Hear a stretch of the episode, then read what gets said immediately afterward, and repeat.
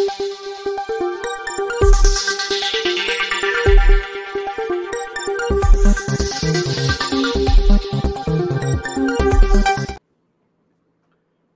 राम। यूं ही एक Indian American है, उनके ट्वीट पर नजर पड़ी और वो इंडियन अमेरिकन हैं, खुले मन की हैं। उनका जो प्रोफाइल है वो बता रहा है कि वो खुद को free markets, free speech, meditation, India US optimist, believer in moral progress इस तरह से देखती हैं। वो मूलतः वेंचर कैपिटलिस्ट हैं। सैन फ्रांसिस्को, दिल्ली और न्यूयॉर्क, इसके बीच में शटल करती रहती हैं, या कहें कि अपनी पहचान बताती हैं, लेकिन रहती हैं सैन फ्रांसिस्को में ही। उनका नाम है आशा जडेजा मोटवानी। अब आशा जडेजा मोटवानी का एक ट्वीट मुझे दिखा, और हालांकि थोड़ा पहले का ट्वीट है, लेकिन वो ट्वीट मुझे दिखा तो मुझे लगा कि इसकी चर्चा तो जरूर करनी चाहिए। अब जाहिर है उस चर्चा पर कई लोग पहले से ही कह रहे हैं कि आप रवीश कुमार पर चर्चा करके समय क्यों खराब कर रहे हैं। जाहिर है ये समय खराब करने जैसा नहीं होता। अगर कोई चर्चा मैं करता हूं तो उसके पीछे मुद्दा होता है।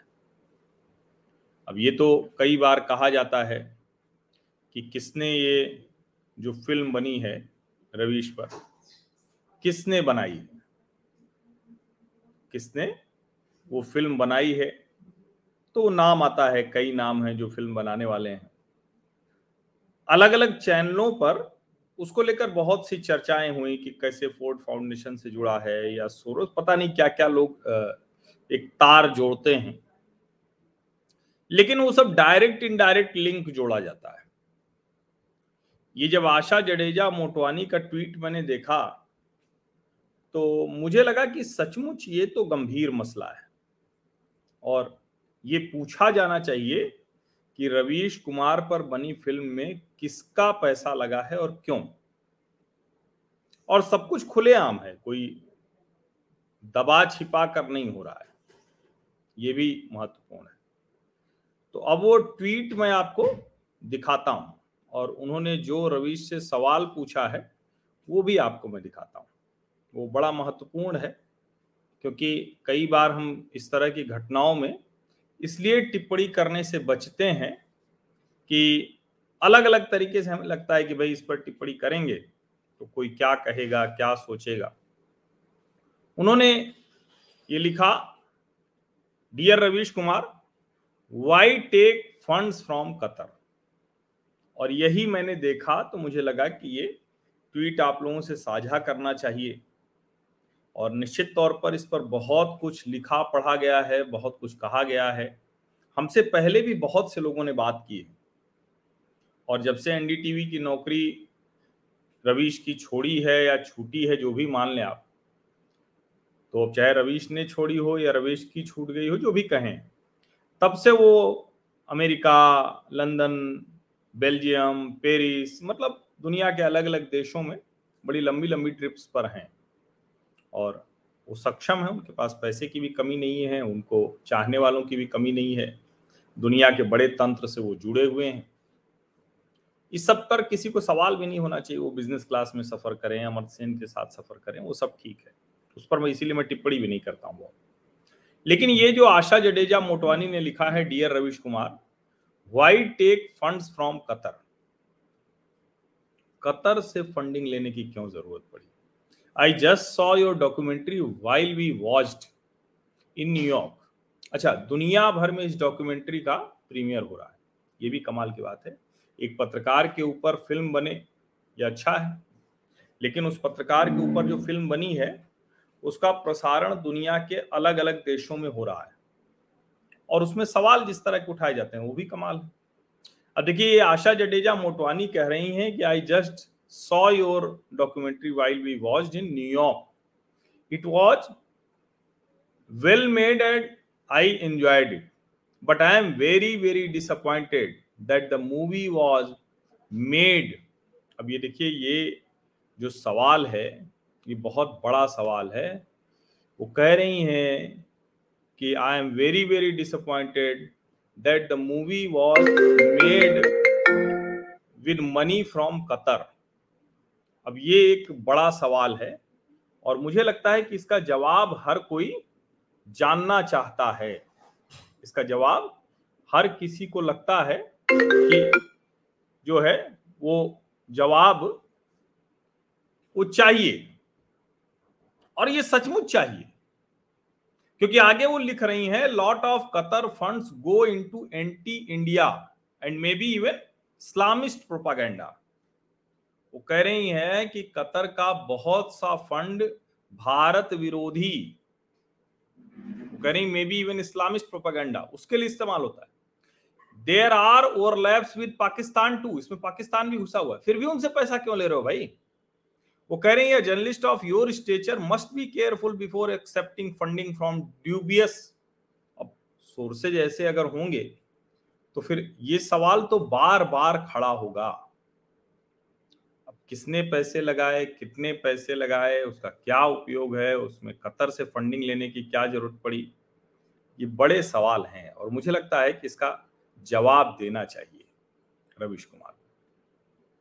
और एक और ट्वीट इन्हीं का है, आशा जडेजा मोटवानी का भी, ये इन्होंने कल परसों लिखा है. A foreign cabal is working to destabilise Manipur and other border states. It includes elements of Pak ISI, it's old UK church roots, UK agents in new Delhi and parts of anti Modi intellectuals in Indian and Western academia. They are crafting a narrative making Manipur riots look like Gujarat riots of two thousand two. Exact same playbook. Indian intelligence needs to be heavily involved here. वो कह रही हैं कि एक विदेशी तंत्र जो है वो पूरी तरह से फिर से लग गया है मणिपुर और जो सीमावर्ती राज्य हैं उसमें पाकिस्तान भी है, ईसाई भी है, यूके चर्च रूट उसमें शामिल है, जो यूके एजेंट्स हैं नई दिल्ली में, और एंटी मोदी जो एक इंटेलेक्चुअल्स हैं भारत में भी और पश्चिमी एकेडमिया में भी. वो एक नैरेटिव बना रहे हैं कि मणिपुर का जो दंगा है वो गुजरात के दो हज़ार दो के दंगों जैसा है. वो कह रहे हैं ठीक उसी तरह की चीजें हैं, एग्जैक्ट सेम प्लेबुक, यानी सब कुछ वही हो रहा है.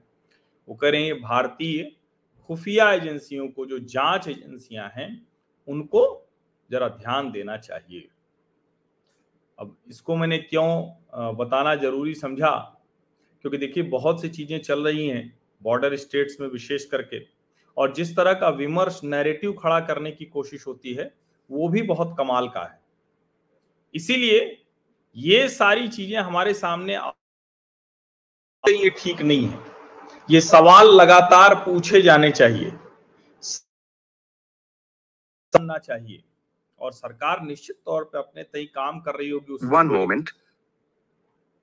उसमें कोई, लेकिन फिर विमर्श के तौर पर बहुत आवश्यक है कि देश के लोगों को ये सारी गतिविधियां पता चलती रहें, वरना कई बार होता है कि इसके न होने की वजह से, जिसको कहते हैं ना कि आपके मन में कुछ नहीं है लेकिन आप जब चीजें जान जाते हैं तो स्पष्टता से बोल पाते हैं, लेकिन आपके मन में बहुत कुछ हो, आपको पता ही ना हो तो आप कुछ बोल नहीं पाते हैं, बस भावुक होकर रह जाते हैं.